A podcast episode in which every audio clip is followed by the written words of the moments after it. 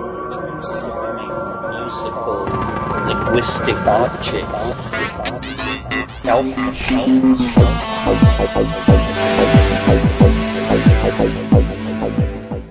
Greetings from Cyberdelic Space. This is Lorenzo, and I'm your host here in the Psychedelic Salon.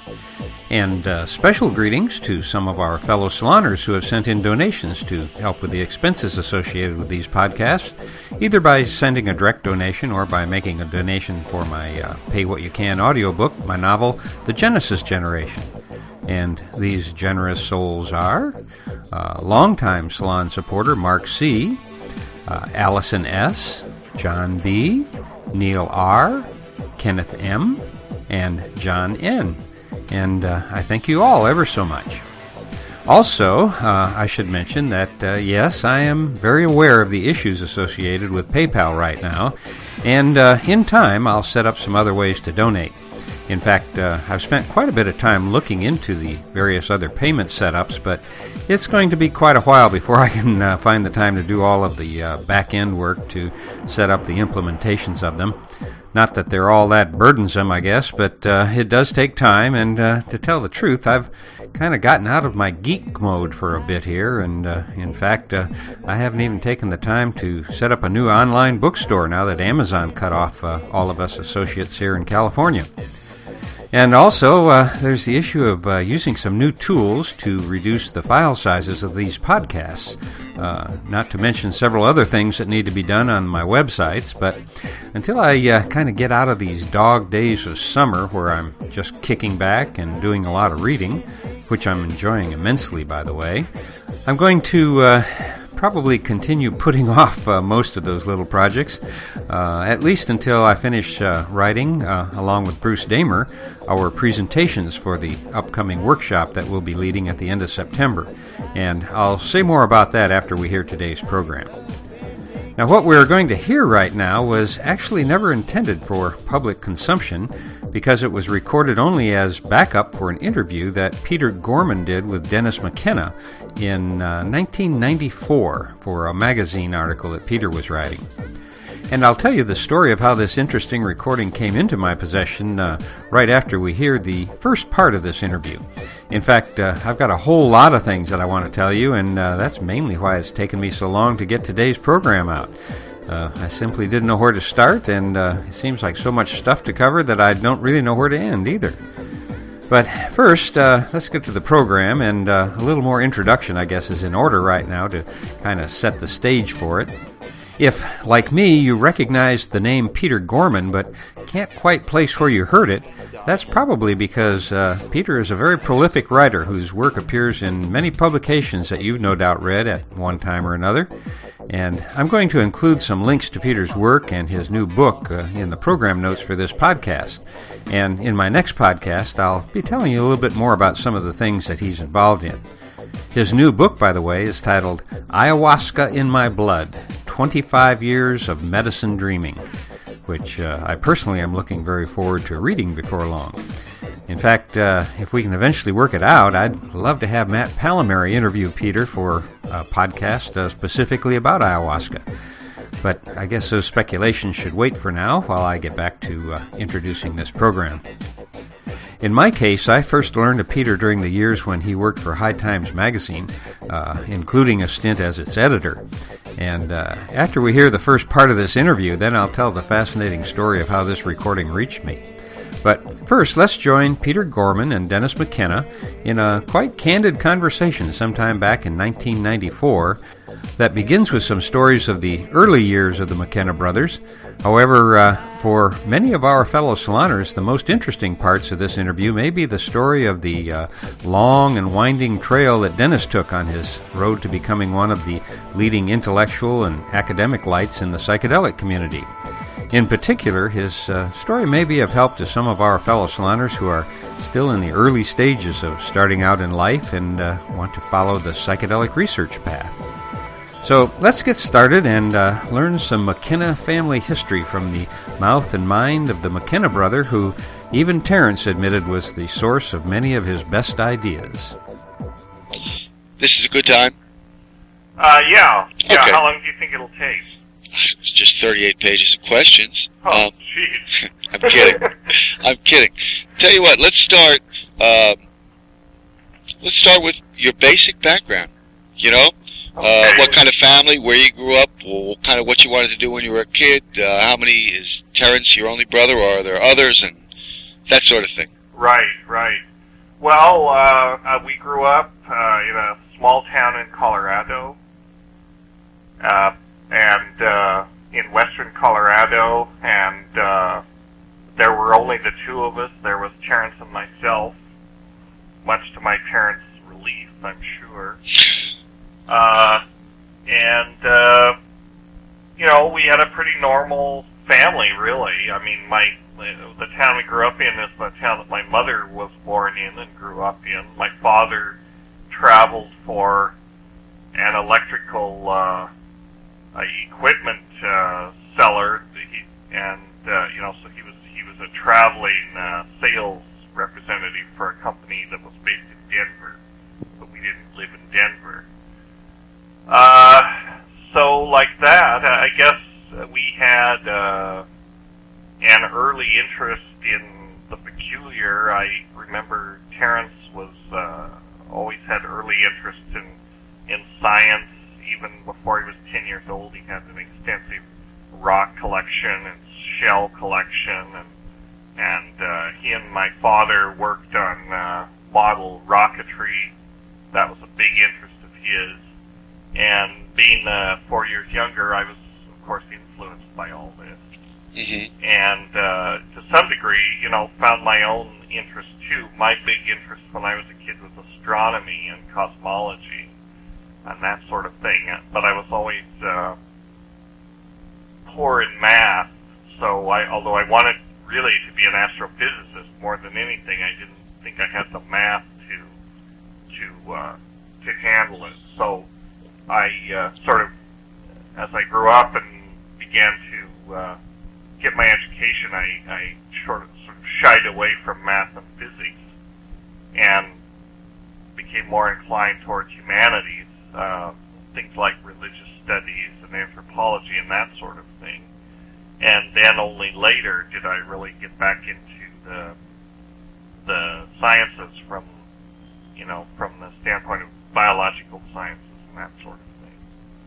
So. Uh, but I, I think I think a early big influence on on both Terence and myself was that we were both avid science fiction readers, and uh, I think my father can be blamed for that because he was occasionally a science fiction reader and used to bring home copies of things like uh, Fate magazine and amazing stories and, and that kind of thing, which influenced us when we were when we were much younger, and then we both uh, had an interest in science fiction, and, and uh, you know, liked, I guess, to stretch our in terms of imagination and that kind of that kind of thing, and that was really the motivation or the the fascination with my interest in cosmology. I was I was interested in astronomy, and I would I had a telescope. I'd go out and observe the heavens, but I also enjoy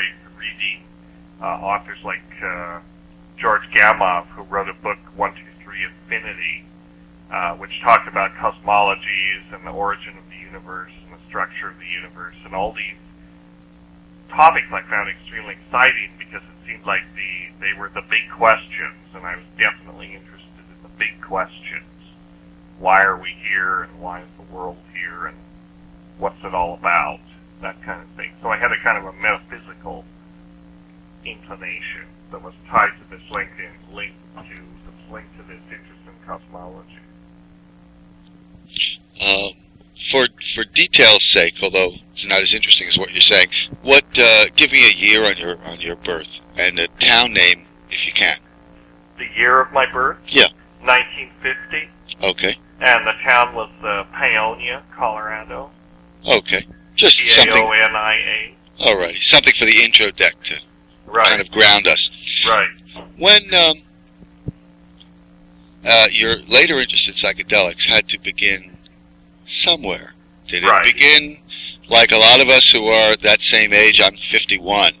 Uh, with you know smoking marijuana? What was your early drug experimentation? Well, I really think I really think that the early interest did come out of this interest in the large questions in the in the uh, you know in the in the metaphysical questions that to which there may not be answers uh, having to do with you know who we are and the origins of, of being and in the world and you know is there a God and that sort of thing. I mean, I think an early um, strong influence on both of our lives was the fact that we grew up Catholics, and although our parents were not uh, fanatical or devout Catholics, they were they took it fairly seriously. So we had a lot of early influence from the church, Mm-hmm. and uh, but when I got to be around 12 or 13, I found a lot of the answers that I was getting from Catholicism were not really very satisfying. I was reading some of the uh, philosophers who kind of questioned some of the tenets of Catholicism, Bertrand Russell and so on. So I was looking for some answers and also uh, some personal experience. I was I was interested. Another um, book that early influenced me, which I read many times, was H.G. Wells' uh, a novel, The Time Machine. And I was just fascinated by the idea that you could, that you know, of time travel and being able to go to these places. So when I, uh, Terence being four years older than I, when he went to uh, Berkeley, the first year that he came back from college at Berkeley, uh, we taught, we had long discussions about phenomenology and Jungian psychology and archetypes and the collective unconscious and, and uh, uh, realm of study called psychophysics. And these were all things that he was discovering at the time as a student in Berkeley, and this was about 1960, what would be, 1965, I guess. And so he was excited by all these things, and when he came back, shared them with me. Um, I don't want to say that all of my intellectual development was due to him, but certainly the books that we were both reading at the same time and the ideas we were sharing were a strong influence. And so I was became quite fascinated with the idea that you could, you know, that there were other dimensions and that you could explore other dimensions, and uh, that the psychedelics were one way to do uh, you know, it wasn't just a, they weren't just drugs because I, I had uh, pretty much swallowed. Uh, I, I'd been exposed to the uh, drug uh, education or more drug uh, uh, misinformation that students in school were were exposed to uh, at that time, and you know, I had a, a real horror of, of drugs. I never thought of myself as being, you know, someone who get involved in that because I, you know, I believe the movies like Reefer Madness and that sort of thing that they used to show in the school. So that was not a great that was not of great interest to me. But the idea that these were that you could use these to actually um, explore other dimensions, uh, real worlds that were outside the cognizance of, of our ordinary world is really, I think, what fascinated me about psychedelics.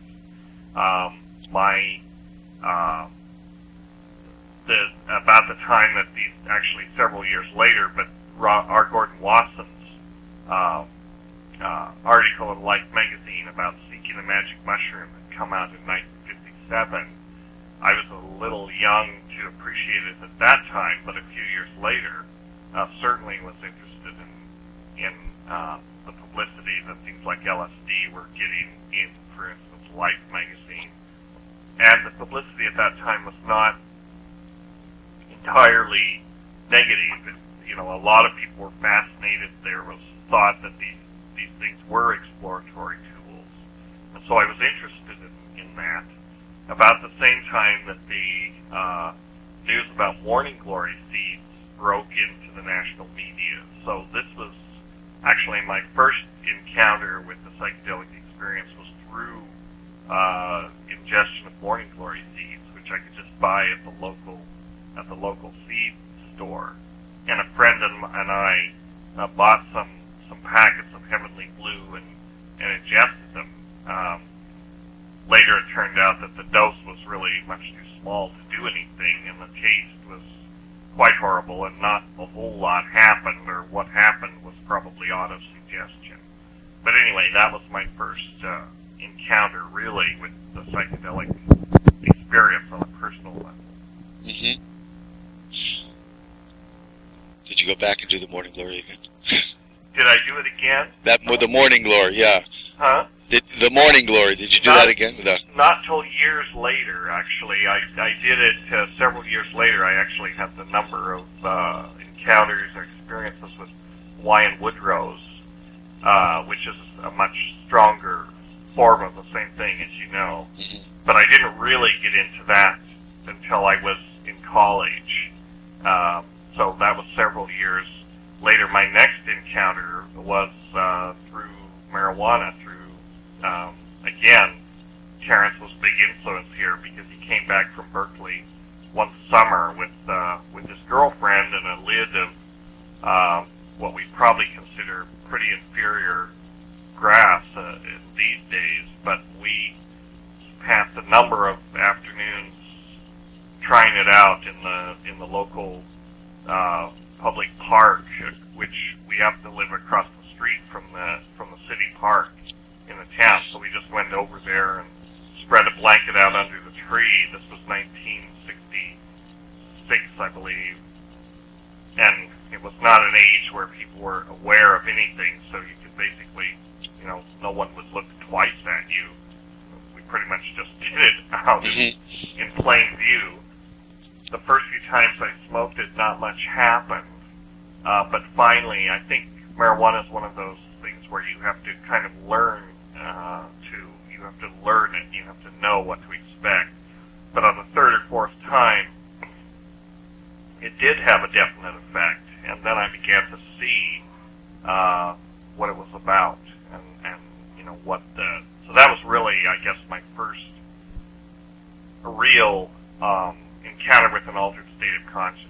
I actually, uh, well, other than alcohol, and curiously enough, the, a couple of weeks before before he came home, I was uh, uh, was the first chance I ever had to get pretty shit faced drunk uh, at the at the local uh, at the Fourth of July dance. I was I was I went to the dance with a friend of mine, and I had to be taken home by the police. And as a matter of fact, I had to be taken home several times by the police because when I got home, I just walked out again and went to the dance. And but actually, I didn't have a very good time. I was quite out of control when I when I drank alcohol, and and the contrast with marijuana was so different because there was no uh, with with grass there was no desirable to do anything crazy or or to run around and be obnoxious. It was it was a much more interior directed kind of thing, and and where where alcohol just made me act stupid. What I was uh, fascinated by with marijuana was the the thoughts, the very interesting ideas and thoughts that, or at least they seemed interesting. Possibly they were trivial, but so I thought it was a much superior um, kind of intoxicant, and I, I actually it, it certainly early on became my drug of choice, Mhm. and and as as a recreational thing, and and to this day I don't have much interest in alcohol, and I don't really enjoy the alcohol intoxication. I, you know, I drink an occasional beer or glass of wine, but I, I certainly don't seek uh, that state of mind. Mhm. When did you move into ethnobotanical work? Well, it it happened.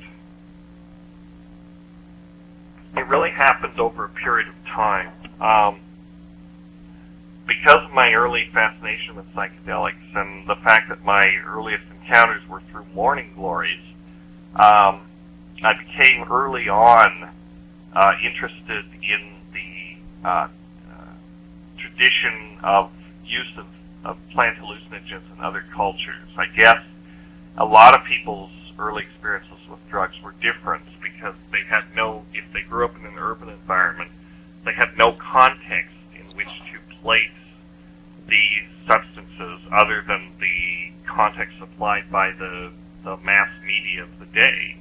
So that was basically Timothy Leary and the mass media's, uh, you know, promulgation of these things was not really, didn't really emphasize the fact that these things had been used for so many thousands of years by in traditional cultures.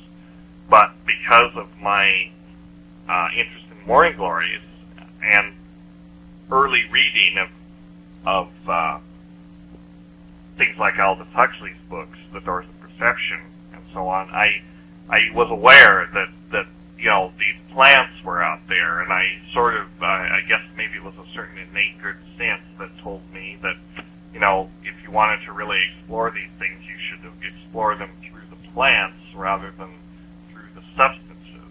So early on, I became interested in anthropology and the use of these things in traditional contexts In fact, that was really what led me in, led me as a, an early, as an undergraduate in college to study uh, anthropology. I started out as with a double major uh, in anthropology and astronomy, uh, which is kind of a strange combination with a, with a healthy dose of, of philosophy thrown in. So I was really interested in the big issues, the philosophical issues and metaphysics and, and that sort of thing. So I started out, you know, with this kind of funny major in college, um, and uh, anthropology was was part of it, and a lot of it was directed toward the anthropology of religion, because of course, in, in the religious context is where these things are where these things are used. So I was interested in comparative religious studies, and actually was a major in that for a while. But I, all my studies really uh, in, in college were linked back to this interest in plant hallucinogens and, and this conviction that, you know, these were the tools for exploring other dimensions where, you know, where the real action was. Um, when I, after uh, Terence and I, I took off a semester in 1971, which was uh, just after my mother had died of cancer. She died in October 1970. By that time, I was in college and the Vietnam War was raging, and I was definitely in the in the counterculture.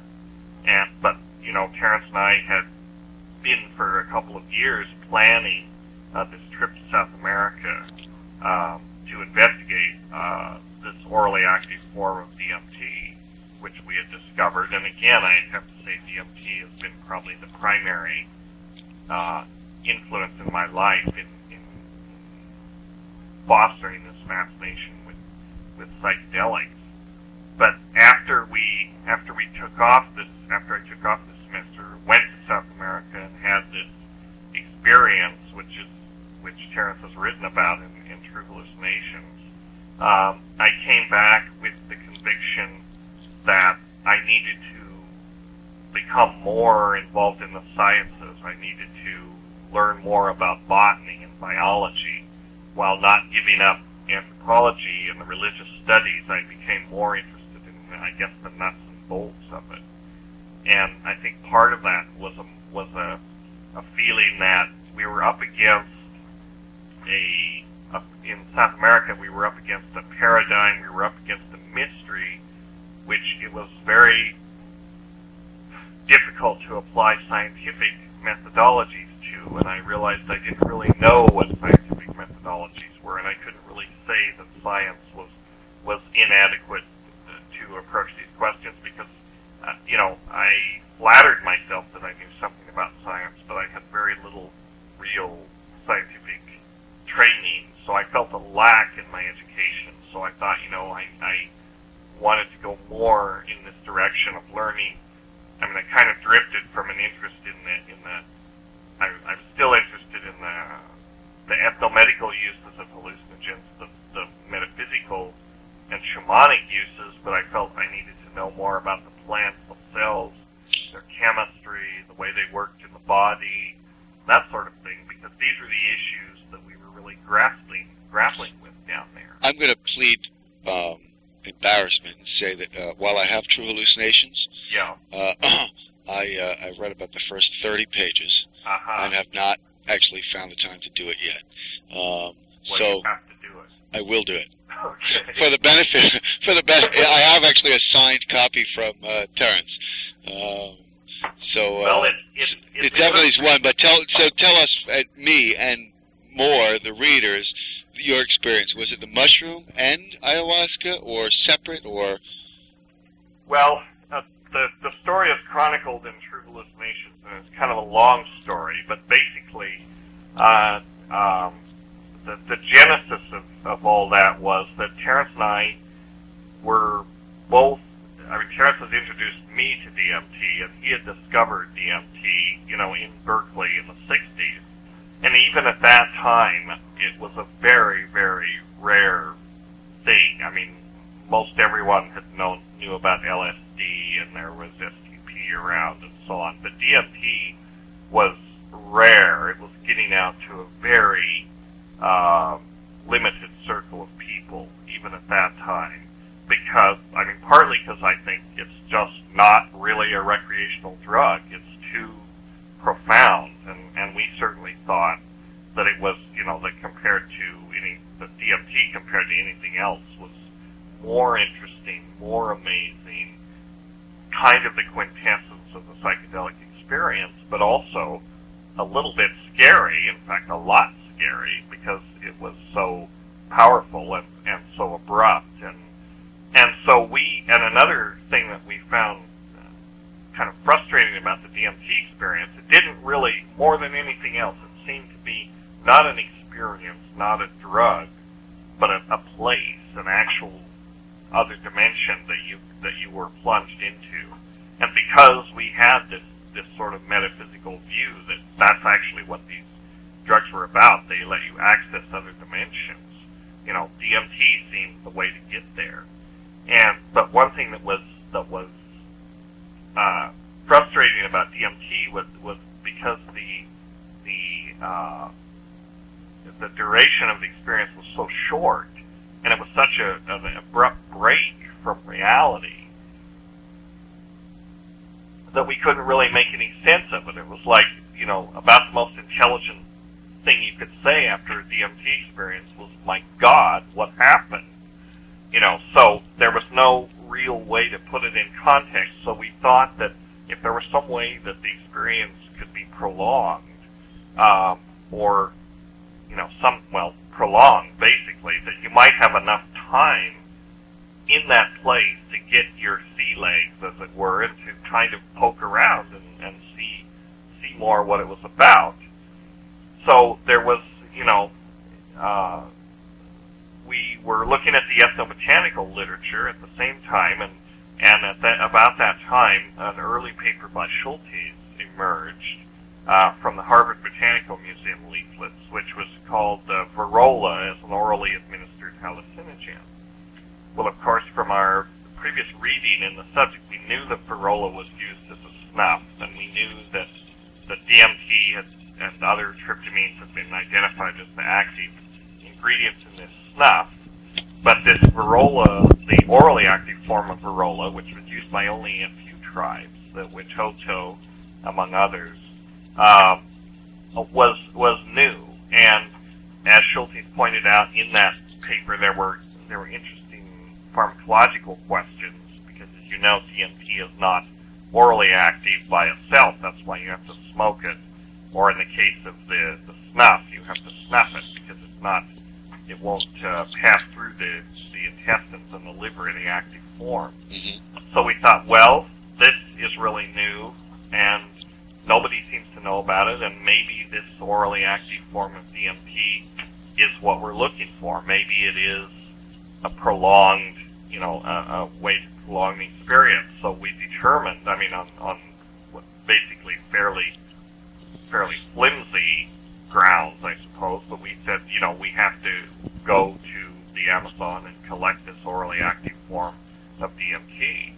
Well, when we got there, uh, and we went to, I mean, from Schultz, following Schultes' um, references and, and his work, we knew that La Chorrera in the Colombian Amazon was the was the center of uh, of distribution of this Witoto hallucinogen. So we determined to go there. And incidentally, the, the or perhaps not incidentally, I don't know, but the, the route that we followed was exactly the same route that William Burroughs had fall, followed some 15 years before, uh, which when he wrote the Yage letters, he, he, he went to the same area looking for Yage, Mm-hmm. Chronicled that with Allen Ginsberg in the Yage letters, but mm-hmm. we traveled essentially the same path and actually encountered many of the same people that he wrote about. But when we finally got to La Chorrera, uh, after many days' travel, uh, we encountered there a Colombian anthropologist whose name we had gotten. We were expecting to find him. We heard about him in Bogota, and, and we were expecting that he that he would be there, and he was. Dr. Horatio Cartier, called, I think, uh, his name is changed to Guzman in the book, but he was there with his English wife, and. Uh, he is a whole story in himself, but he basically uh, told us when we to- when we got there, our band of, of people, and it wasn't just Terence and myself, it was Right. a bunch of pretty outrageous looking people. Um, he told us that you know, yes, I know about. I mean, I know about Ukuhe, but you can't just walk into this village and start asking about Ukuhe. You're gonna, you know, they're gonna freak out because this is a big, supposed to be a big secret. And uh, in fact, I think he was exaggerating a little bit. So he said, you know, you have to hang out, you have to be cool, you have to establish a relationship with these people, and then maybe, maybe you can mention Ukuhe without without shocking anybody. So he was not at La Chorrera. He was at the village uh, four days away from La Chorrera, which was kind of our our stepping off point from civilization.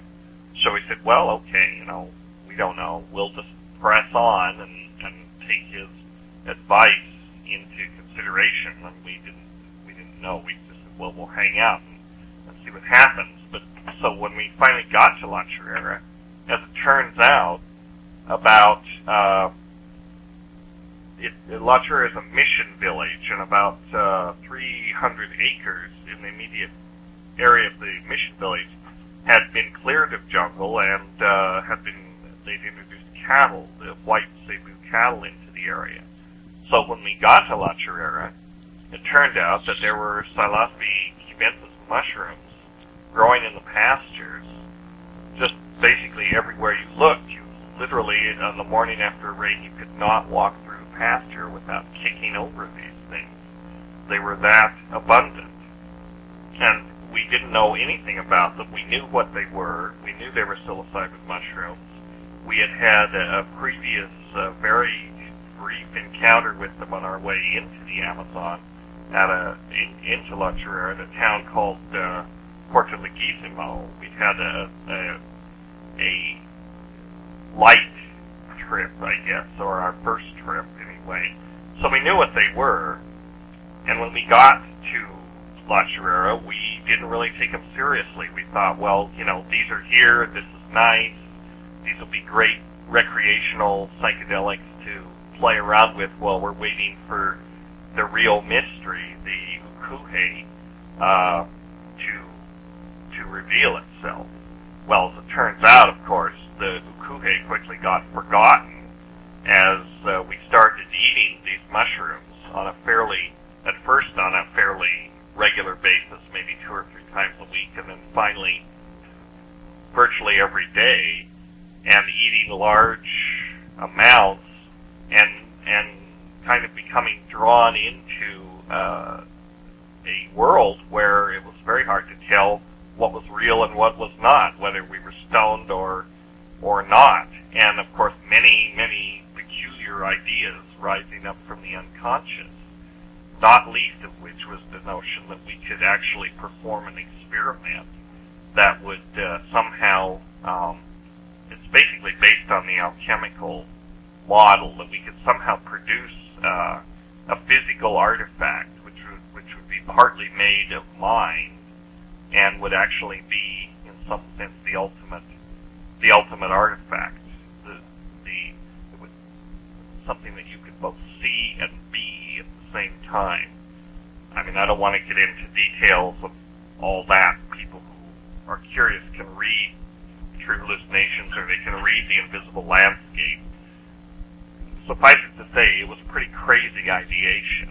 Um, and out of that, we did attempt to, to perform this experiment. Folie à deux, as well as ego, uh, inflation, and a certain expectation that, that somehow together we were uh, on the cusp of history, on the edge of history, and that had our experiments succeeded, history as we know it would have ended. So there was certainly a lot of, you know, I suppose what what you could call delusion or self-fulfilling prophecy going on.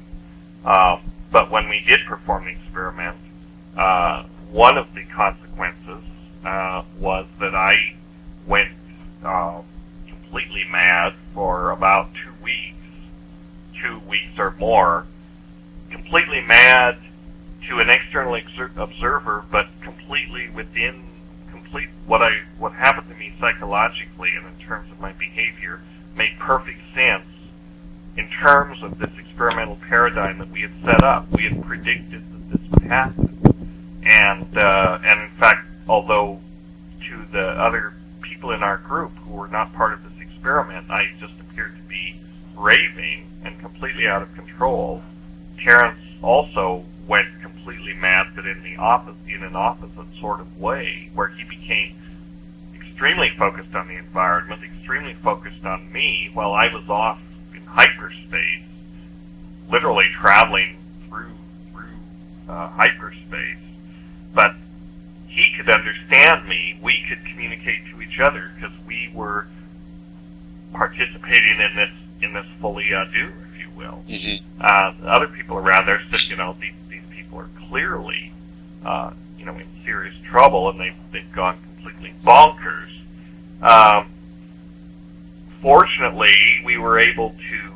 There was no easy way to get out of uh, of uh, La Chorrera. There, I mean, there was a certain certain people in our group were saying, you know, we we need to fl- get an airlift out of here and get into the hospital, and we were able to fight that off. And I've been eternally grateful that we were, because I think the last thing that I needed to have at that time was the intervention of modern psychiatric medicine. Um, what was actually going on, and what I still believe at this time, although it may sound egotistical to say it to some degree, but what I actually think was going on was there was actually a shamanic initiation, a shamanic election was taking place. Uh, all the archetypal um, elements were present. The idea that you make a journey to the center of the world, to the center of the universe, that you're torn apart and put to, back together in a in a transformed manner. That you're not the same person you were when you left. Uh, when you come back, in fact, you never really do come back. But that is that is basically what happens, and I think I, I think the paradigm of shamanic election, which you're familiar with, Peter, actually fits uh, what happened more than any kind of psychiatric interpretation. I mean, I really think that that's what went on, and uh, you know, so that happened, and uh, and it, it was really there's no doubt that it was the pivotal turning point of my life. It, it basically was a rite of passage for me. I was 20 at the time. I, I left when I left for the Amazon. I was I was a boy, no doubt about it. And when I came back, I was a man and uh, an initiated one Mm-hmm. at that. And it sort of influenced my whole career direction because again, I came back with this conviction. I mean, the revelations uh, that I had had uh, during this experience had a lot to do. Uh, what I thought were insights had a lot to do with an understanding of how nature works and how plants communicate with humans and plants communicate with other organisms in the environment and this whole um, perception about how the sounds and the chemical uh, I don't know what the term is, tapestry or the chemical composition of the jungle really relate, really regulates the whole biosphere. I mean, it was a pseudo-scientific understanding, uh, admittedly, but yet within that there were elements of truth. And in fact, uh, you know, a lot of our guesses and intuitions about the way things were have since been confirmed uh, by scientific discoveries. So in some sense, you know, we weren't entirely it was we we weren't entirely disengaged from reality. I think the psychedelics really do give one, uh, particularly in the context of, of an intense natural environment such as the Amazon, they give you an insight into how nature works and and what is really going on. Because I, I you know, remain convinced to this day that plant hallucinogens and uh, and uh, plant uh, secondary chemistry is really a communication uh, a means of communication and, and a, a thing that ties the biosphere together. And I think there's certainly there's that's a much more current view today than it was 25 years ago when we were when we were having these these revelations. I mean, I think now there are many scientists who would agree, and there's a lot more evidence for it. But I came back from the Amazon with this understanding that in order to to be able to uh, apply this scientific paradigm, or not really apply it so much as understand its limits, because we realized know, we were up against the limits of what science uh, could really elucidate. So I, I understood that I needed to, in, in order to understand its limitations, I almost had to become the enemy. I had to become a scientist in order to understand the limitations of science. So that really kind of influenced uh, my future academic directions, where I decided to I understood I had to study biology, study chemistry, study botany and taxonomy and, and all these different things, um, so that I could try to make sense of these perceptions, because I just didn't have the intellectual tools to really, um, what's the term, appreciate or or fully understand these insights that we have, that we had at the time. So that was really what influenced my my future uh, directions. I sort of left the. I mean, I maintained an interest in the anthropology, but I felt I really needed to supplement it with some nuts and bolts uh, understanding of biology and chemistry and pharmacology and and that sort of thing. The you actually ended up, or am I wrong in thinking that your actual your your degree is in uh, ethnopharmacology?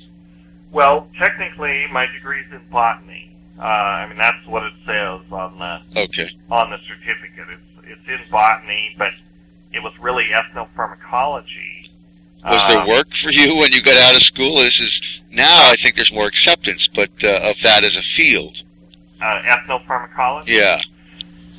Well, um, yeah, in some sense. I mean, not not as that, but I've always, after I I finally got my PhD, I was able, I became kind of the world's, I became a perpetual postdoc, which was not that unusual for people who graduated at the time I did. There were, you know, academic positions were drying up, and a lot of us were caught in a situation where, you know, we were we would do a postdoc and then go on do that for two years and then find another one and then find another one.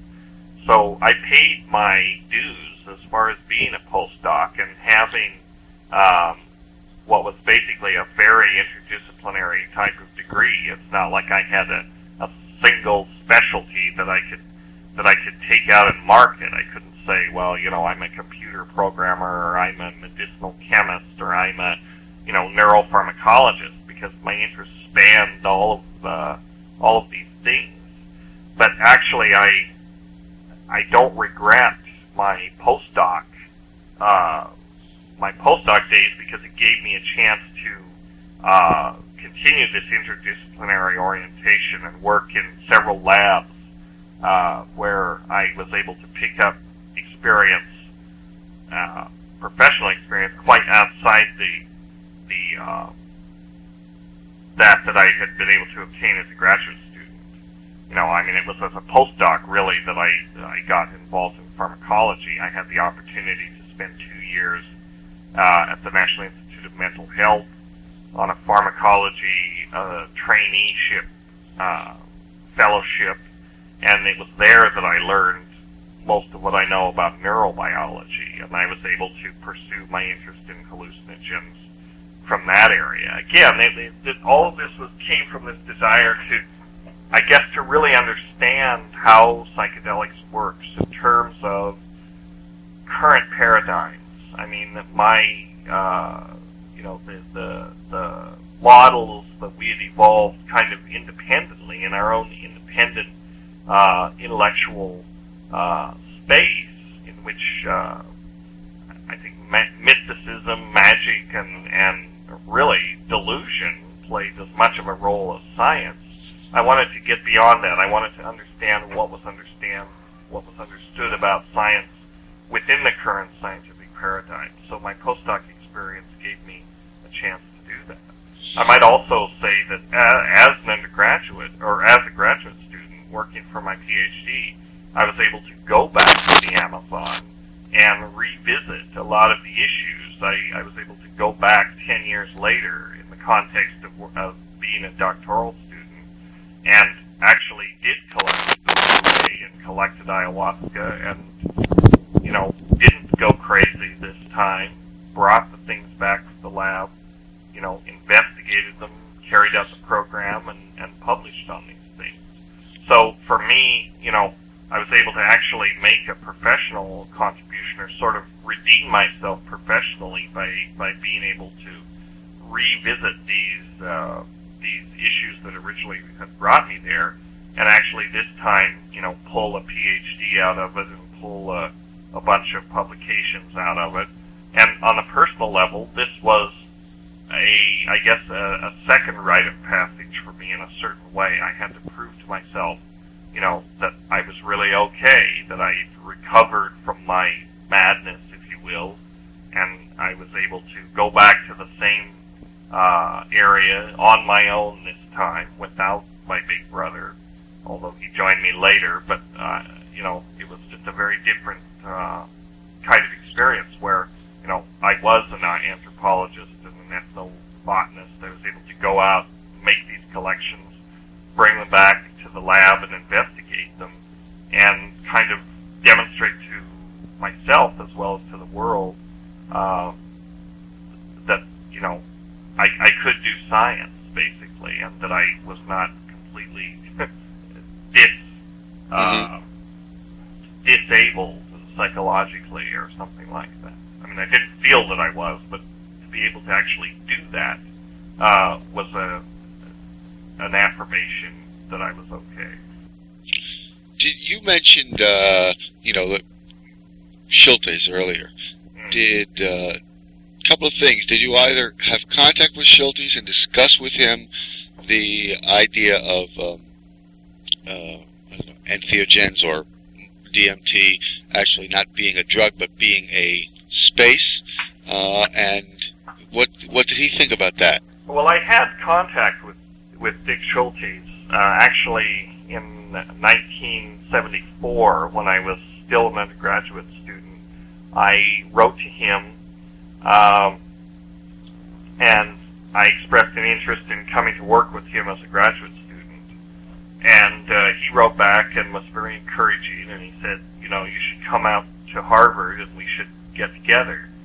And so at the time, I wasn't in school. I'd taken a couple semesters leave of that, or actually, I guess I had gotten my undergraduate degree at that point, but I hadn't yet entered any kind of graduate program. So I, and I was working in a restaurant at the time at a fairly menial job. So I bought one of those uh, round the country uh, Greyhound tickets uh, that you could buy at that time. I think it was sixty dollars for sixty days of unlimited travel.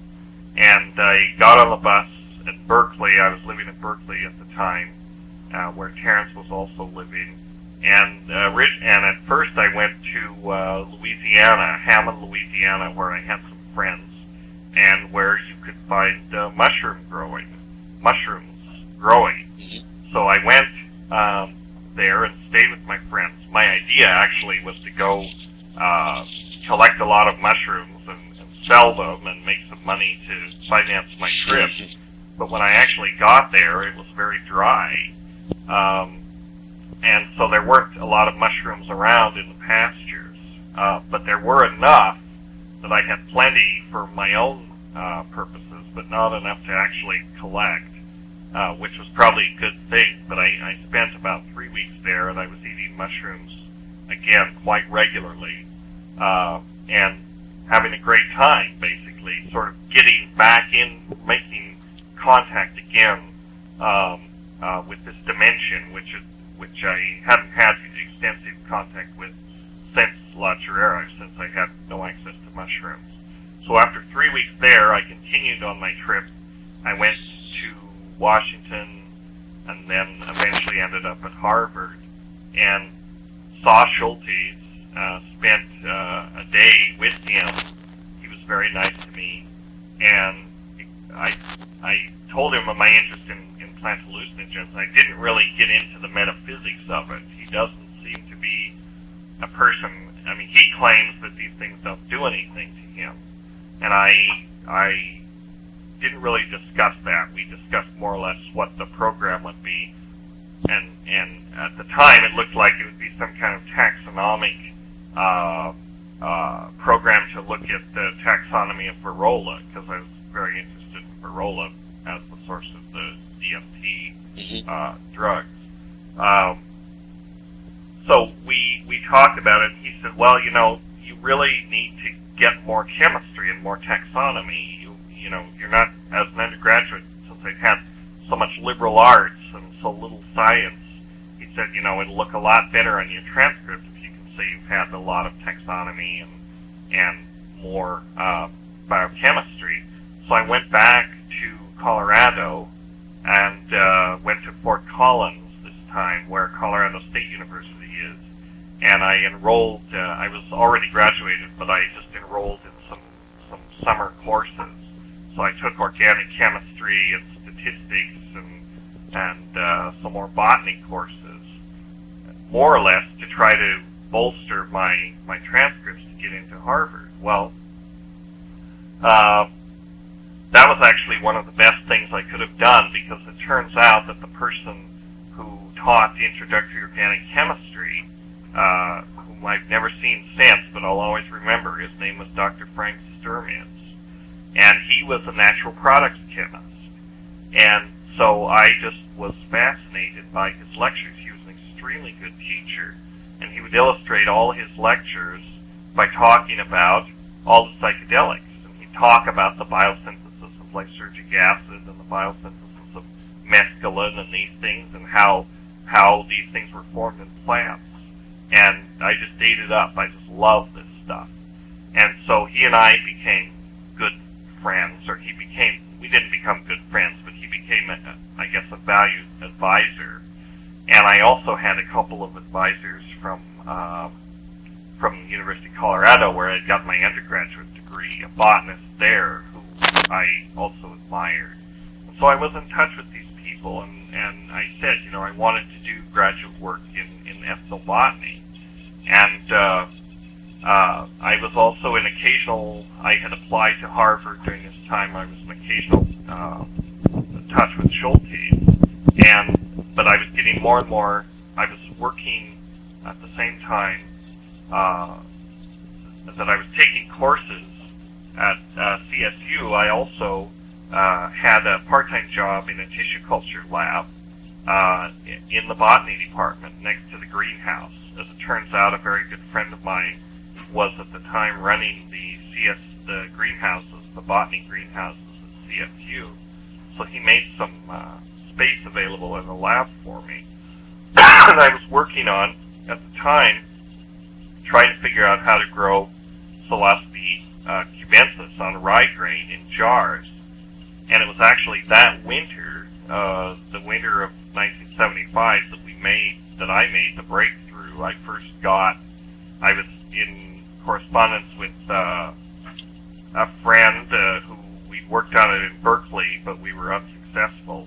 But he uh, drew my attention to a paper from, I believe, Mycologia, which gave a, a method for growing uh, Agaricus campestris, the, the meadow mushroom, on sterilized rye grain. So I tried that in my little lab at the university with Psilocybe cubensis, not really knowing what I was doing, but it worked. And so now I had, for the first time, an insured supply of very potent psilocybin mushrooms. So I became quite enthusiastic about that. I was growing these mushrooms at home and uh, and and taking them fairly regularly. So I wrote to Schultes and I said, uh, I, I don't want to work on Virola anymore. I want I would rather work on mushrooms. and and he wrote back uh, a fairly terse letter. I don't know whether he was offended or what, but he wrote back a terse letter and he said, you know, I'm a taxonomist trained in the taxonomy of higher plants. Um, if you want to study mushrooms, you should contact uh, Dr. Alexander A. Smith at the University of Michigan. And that was pretty much it. So I don't know whether he was offended or what, but uh, at any rate, uh, I, I, as it turned out, I was not accepted to Harvard, and whether Schultes, you know, withdrew his support or I suspect it just I really didn't have the qualifications to be accepted into Harvard. So the dream of going to Harvard kind of faded at that point. But as later events turned out, uh, it was the best thing that ever happened to me. You're listening to the Psychedelic Salon, where people are changing their lives one thought at a time. And wasn't I lucky to find such a cliffhanger statement as, it was probably the best thing that ever happened to me, where I cut it off. Uh, and that was almost exactly halfway through this interview. Uh, but now, uh, before I say anything else, let me uh, comment about our old nemesis sound quality. So, before the emails start coming in, let me say ahead of time that yes, uh, I too can hear the hum in the recording that we just listened to.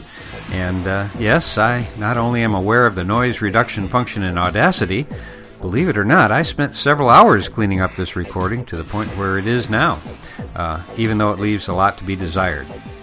Now, there's hardly a month that goes by without someone getting in touch with me and offering to help cleaning up these tapes.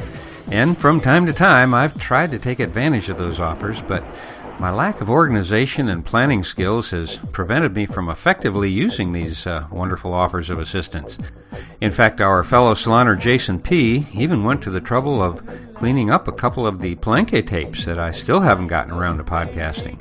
Uh, not because of his most excellent work, but because once the tapes were made listenable, I decided that their content uh, really wasn't something that would hold your interest right now, and so they're still sitting there in reserve for sometime in the future when their topics are a little bit more pertinent.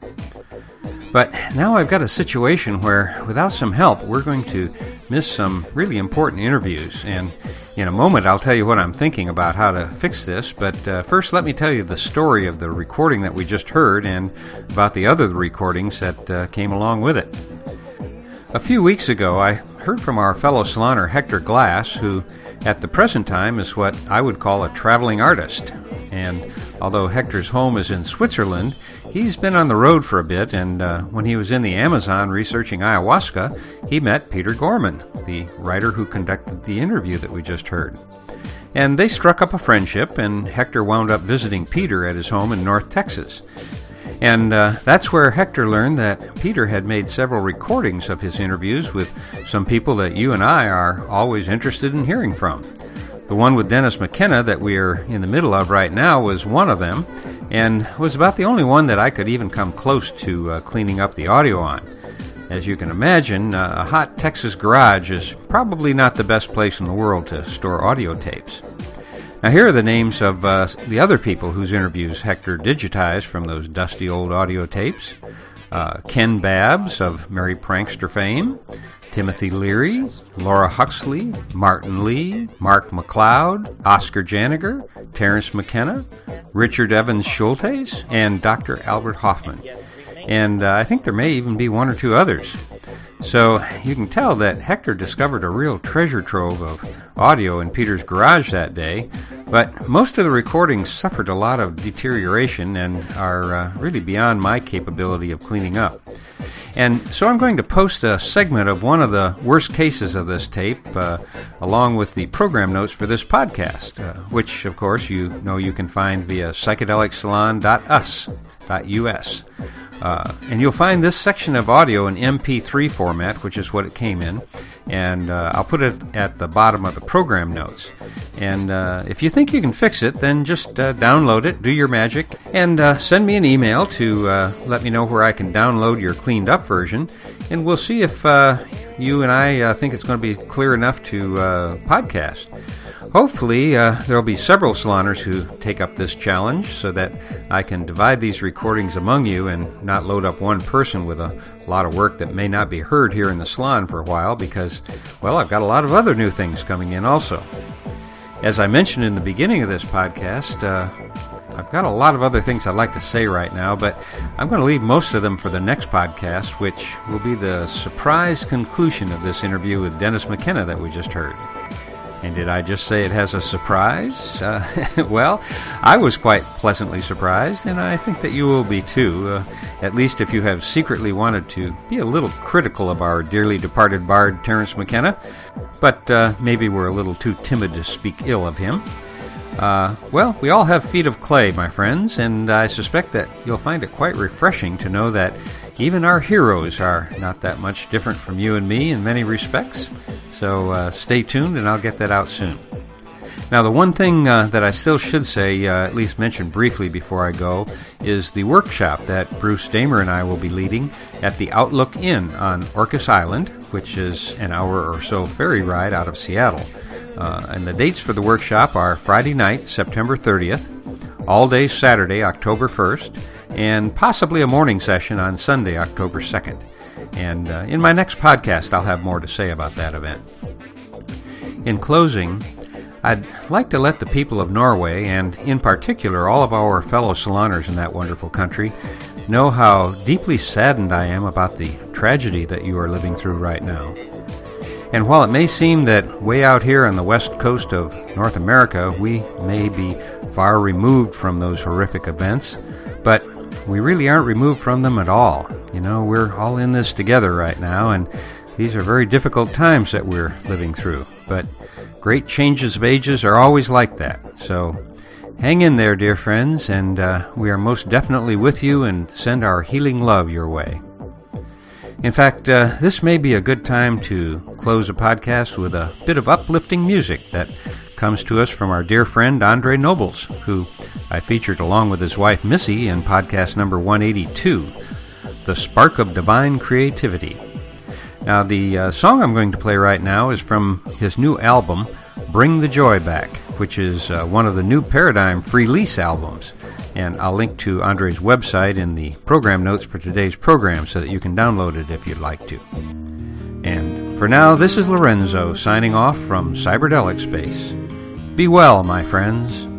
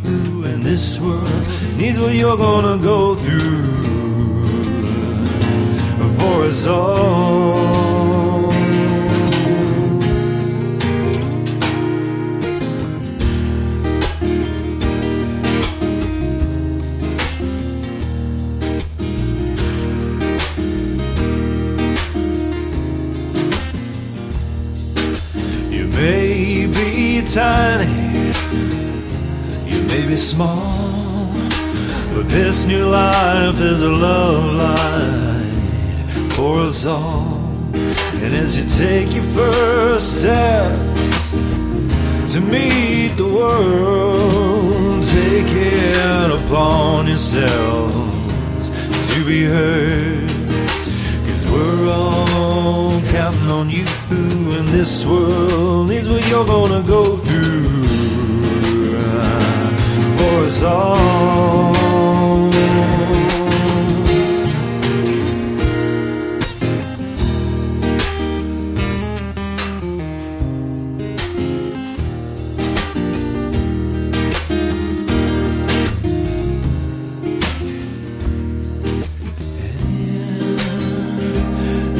Time, you will find the way that shines.